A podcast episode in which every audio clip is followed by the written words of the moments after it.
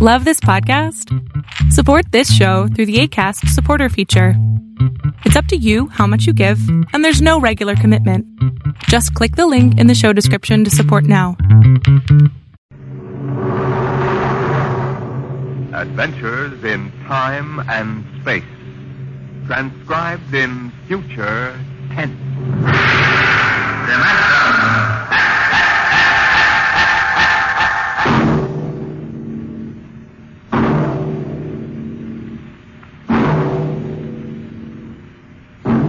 The National Broadcasting Company, in cooperation with Street and Smith, publishers of Astounding Science Fiction, bring you Dimension X.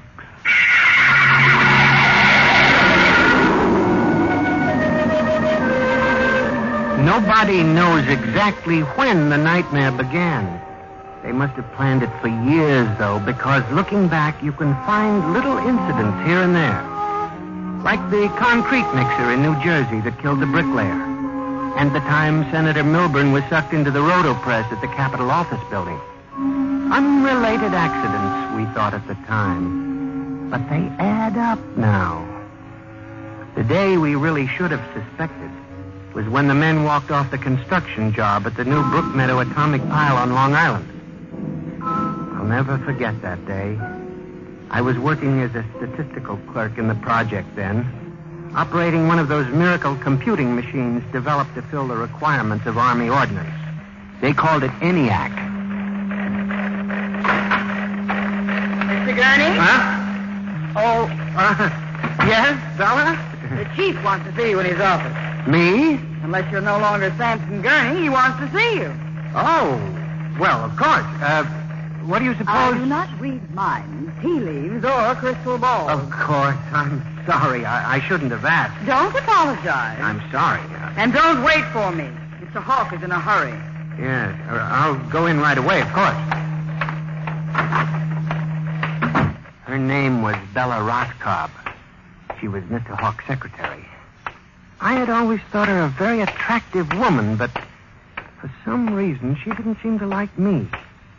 Of course, on a clerk's salary, I couldn't exactly afford to take ladies to the best places. But I've often thought that if there weren't such a disparity in our ages, I might have... But then... Come in. You wanted to see me, Mr. Hawk? Gurney, I thought those electronic computations were infallible. They are, sir. Well, we got a kickback from the chief physicist. These nuclear equations are inaccurate. No, they aren't, sir. I'm telling you what the memo says. Well, sir, occasionally, if there's an overload, the machine goes haywire. Sort of has a nervous breakdown, you might say. Hmm? We usually rest it up for 24 hours, and it's okay again. Well, do whatever has to be done. Yes, sir. Oh, and Gurney. Yes, sir. You've been with the Bureau for over 15 years now. It would be a shame to have to remove you because you aren't keeping your mind on your work. Well, Mr. Hawk, I hardly think anyone... Excuse me. Hawk speaking. What? They've what? All of them? Well, have you tried to talk to them? Yes, of course. I'll send one of the safety engineers over. This place is falling apart piece by piece. Miss Roscob? Yes, sir. The men in the construction gang at the new building have walked out on us. What? Someone slipped this morning and fell into a turbine. No. Get the chief safety engineer. Have him over there right away. Yes, sir. Oh, and contact the personnel office. Have them ask the union to order the men back to work. Get back to me. Yes, sir. Mr. Hawk. Sorry, Gurney, I have no time to discuss anything further. Get on the job and stay awake, or we'll have to make some changes. But, Mr. Hawk, I assure you... That's all. Now, you probably gathered by this time that I wasn't a very important man at Brookmeadow. I hated Mr. Hawk with a passion because of his superior attitude. And because I knew that Miss Roscob admired him as a man of strength and decision. I was secretly happy he was having trouble with his construction crews. That evening, I wandered over to the site of the new atomic pile to see where the man had fallen into the turbine. They had the construction area fenced off with barbed wire and a security guard stopped it. Hold it, buddy. You can't go in there. That's a restricted area. I'm Sampson Gurney from the statistical section. Here's my identification. I'm sorry, Mr. Gurney. Nobody's allowed in the area. I see. We had a lot of the employees come over tonight to take a look, but nobody gets in. Orders. Tell me, was he killed instantly? Like that. Mm-hmm. Yeah. This guy was checking a magnetic field inside the turbine, see? Right down inside it.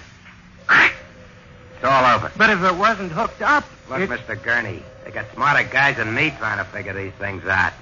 Yesterday was a concrete mold. Wham! 2 guys get sucked right into the mixer. My. 3 days ago, a bulldozer starts up by itself and runs wild. 1 killed. 2 almost. Go figure it out. You know what I think? Sabotage. We got more guards and FBI men in here than we got workers. Flea couldn't get through without proving he didn't come off a Russian wolfhound. Now, I'm a statistician. All my life, I've been interested in statistics. So a simple-sounding thing like this started me off. I went back to the office that evening instead of going home, and for the next 2.5 hours, I computed figures on the probability of industrial accidents for the types of machines we were using.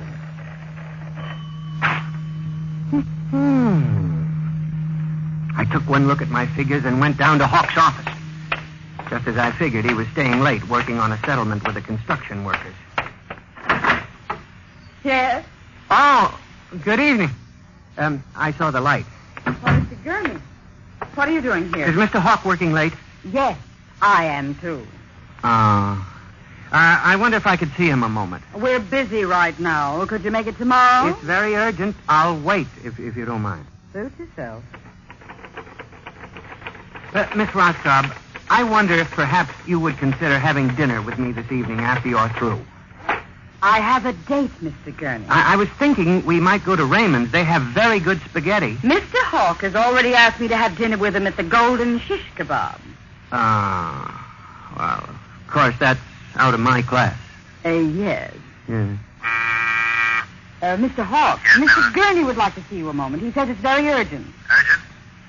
All right, I'll give him a minute. Okay. Thank you, Miss Roscoe. Mr. Hawk, in the past 3 months, industrial accidents all over the country have taken a sharp, unexplained upswing. Why don't you stop playing FBI man and stick to your job, which, incidentally, you haven't been doing too well. You and our computing machines have made mistakes before. Now, this is probably another. I'll have Miss Ross come, sir. Sir? What's the matter with this blasted buzzer? Miss Roscoff! Miss Roscoff! Yes, sir. Stop this blasted buzzer. Get a repairman, a mechanic. Anything, but stop the thing. And you, Gurney, get out. I went back to my office to get my hat and coat, feeling about as unhappy and humiliated as a man can feel. He had thrown me out in front of her. The office was dark and deserted. The whole building seemed oppressive and unnatural.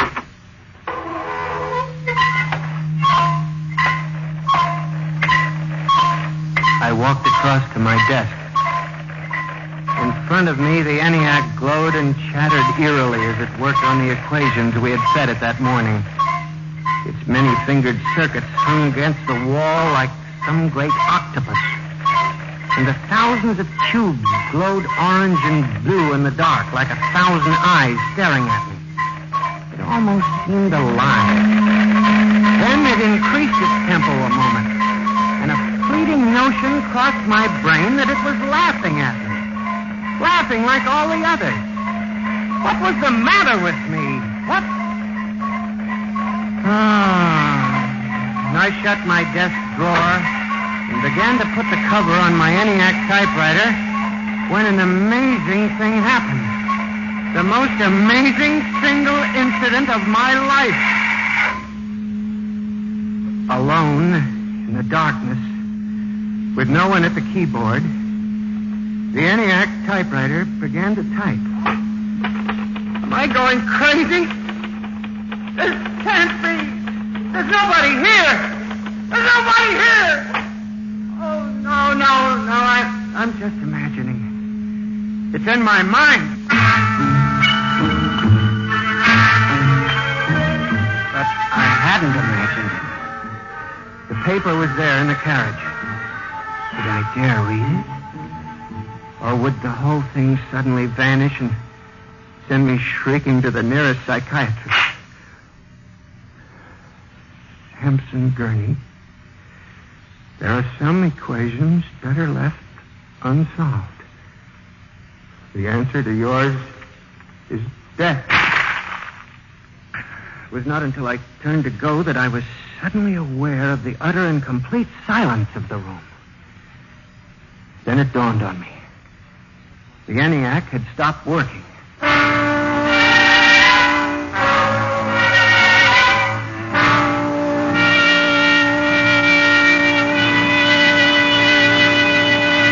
Gurney, do you expect me to believe this? It's insane. Mr. Hawk, I'm a saint. Take it easy, Gurney. Now, this is just some practical joke. Someone in the office is playing. There was no one in the office. Of course not. They wired up the machine and left. I checked the machine myself, Mr. Hawk. All right, Gurney. You leave this note with me, and I'll turn it over to the security force for further investigation. But... no buts, Gurney. The security men will handle it.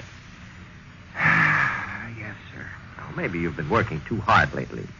You've got to relax more. Now, here, let me light that cigarette for you. I watched him trying to make the lighter work. I don't understand this. I just put fluid in it. There's a brand new flame. It seemed ridiculous. A little piece of mechanism like a cigarette lighter frustrating the big important executive. Oh, blast this lighter. Here's a match. It was such a small thing. And yet as I watched him, a thought began to take shape in my mind. Nebulous at first, incredible perhaps. But it grew. You just relax for a few days. Everything will turn out all right. Now, the main thing is not to let little things upset you.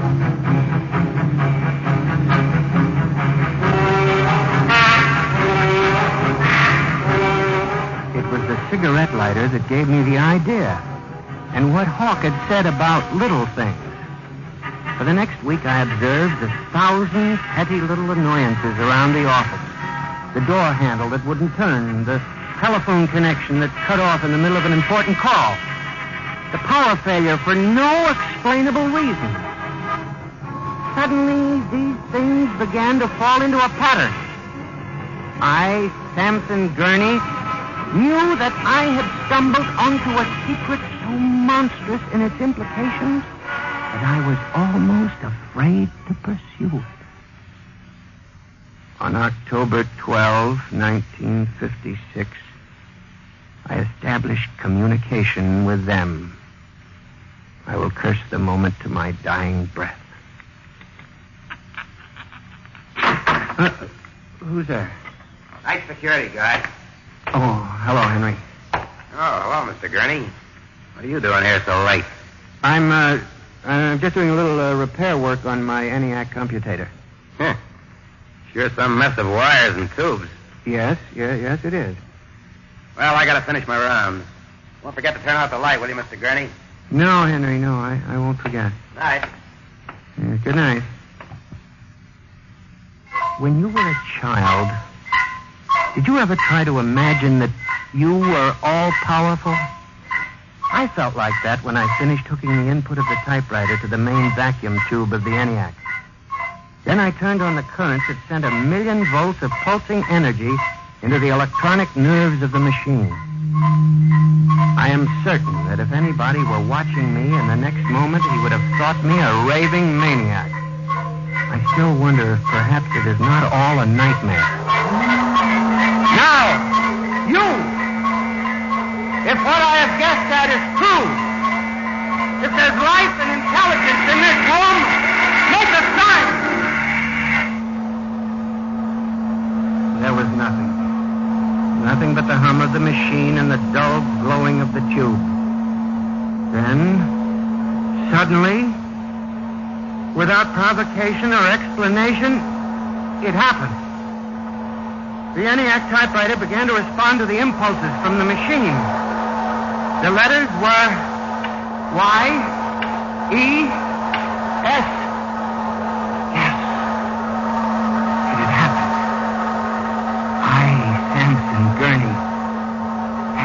Communicated with a machine.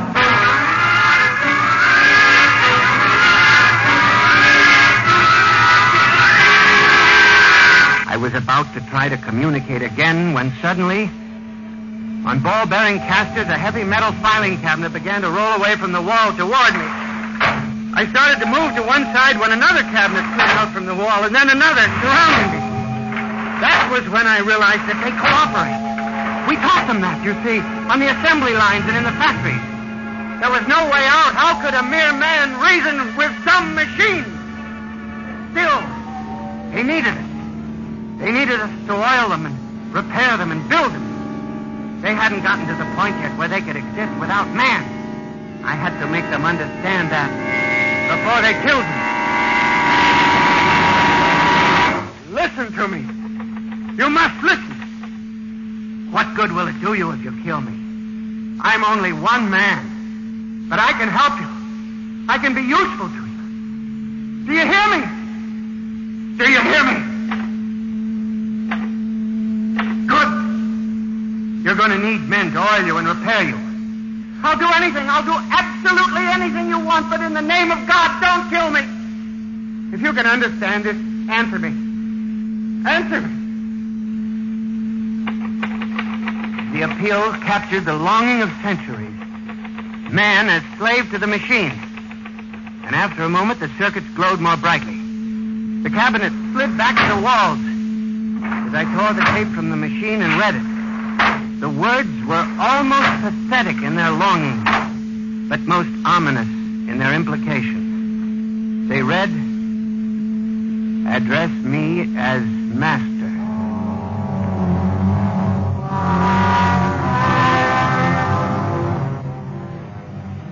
Life for the next 6 months was a nightmare.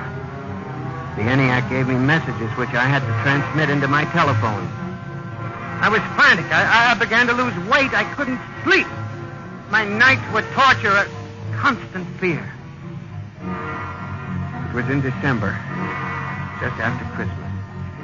I was sitting in my room, listening to a broadcast. Ladies and gentlemen, a special bulletin. Already 24 hours before the peak of the New Year's traffic, over 1,000 deaths have been reported.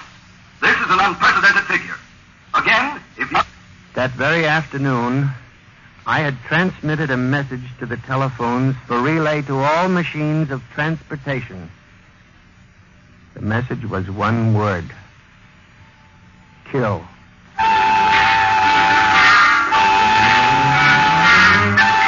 Next morning, I avoided my office. Instead, I went directly to the office of Mr. Hawk. I was highly agitated. My lips trembled as I spoke. Well, Gurney? Mr. Hawk, what I'm going to tell you sounds crazy. I know it does, but I must say it. All right, say it then, for heaven's sake. Mr. Hawk, have you ever heard of resistentialism? Resist what? Resistentialism. You're not making sense, Gurney. Mr. Hawk, I'm trying to tell you. All these accidents, the trouble with the machines. Mr. Hawk, they're alive. They think, they cooperate, and they hate it. Who? The machines.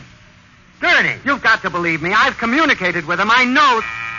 What are you doing? Now, just relax, Gurney. Everything will be all right. What are you doing? Miss Roscoe, send for the plant physician at once. Mr. Gurney has had a nervous collapse. But, Mr. Hawk... Everything will be all right, Gurney. We'll give you a nice, long rest. You fool. You blind, stupid fool! Can't you see what you're doing? Fool, fool, fool! When the plant physician arrived a few moments later, Lucius Hawk was found at his desk, strangled to death in a nest of telephones. The wires were still humming softly.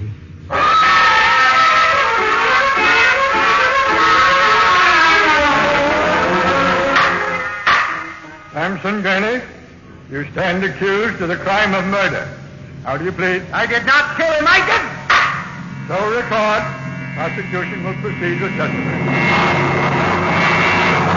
Now, Miss Roscoe, did the accused quarrel with your employer on the morning of the murder? Oh, yes. He and Mr. Hawk quarreled violently. I could hear Mr. Gurney screaming at him. And Mr. Hawk asked me to send for the plant physician. What were his words? He said... Mr. Gurney has had a nervous collapse. Now, Mr. Simpson, you are a guard at the Brookmeadow project? Yes, sir.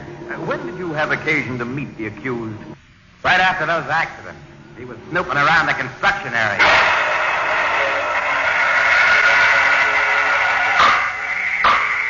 Samson Gailey, thought hereby finds you guilty of murder in the first degree. Recommendation that you be examined, committed to the state hospital for the criminally insane at Mavowat.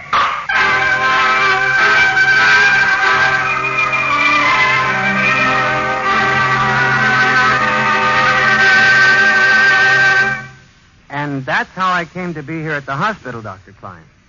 That's the whole story. Thank you, Mr. Gurney. You can see that I'm not insane. You must believe me, Doctor. Of course I believe you, Mr. Gurney. Now tell me about this revolt. It will begin in Washington, then spread to New York. Yes? The Madison Avenue buses lead the charge. Picture it, Dr. Klein, 3,000 buses roaring rampant through the streets, people running like rats in a maze looking for manholes in the pavement. And you really believe this will happen, Mr. Gillis? I know it, Doctor. The worst part of it is there's no way to stop them now. It's too late. Now, you mustn't excite yourself, Mr. Gillis. But, Doctor, don't you see?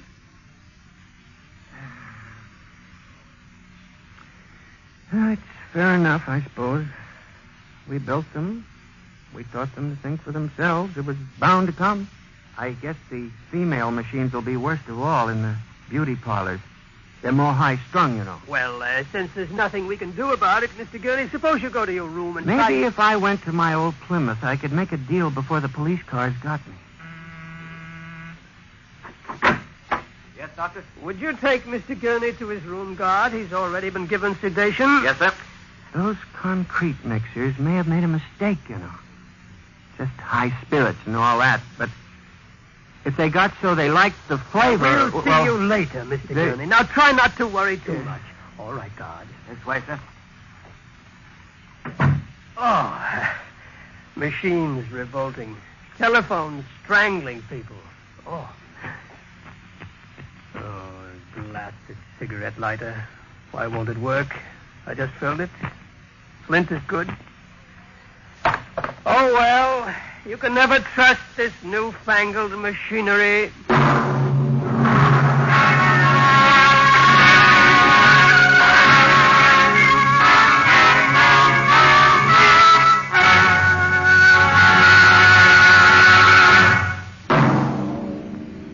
Next week, Dimension X will present a story of the future. A story of an insignificant pebble in the sky called Earth.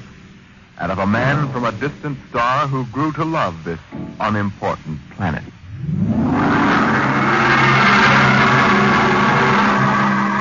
Dimension X is transcribed each week by the National Broadcasting Company in collaboration with Street and Smith, publishers of the magazine Astounding Science Fiction.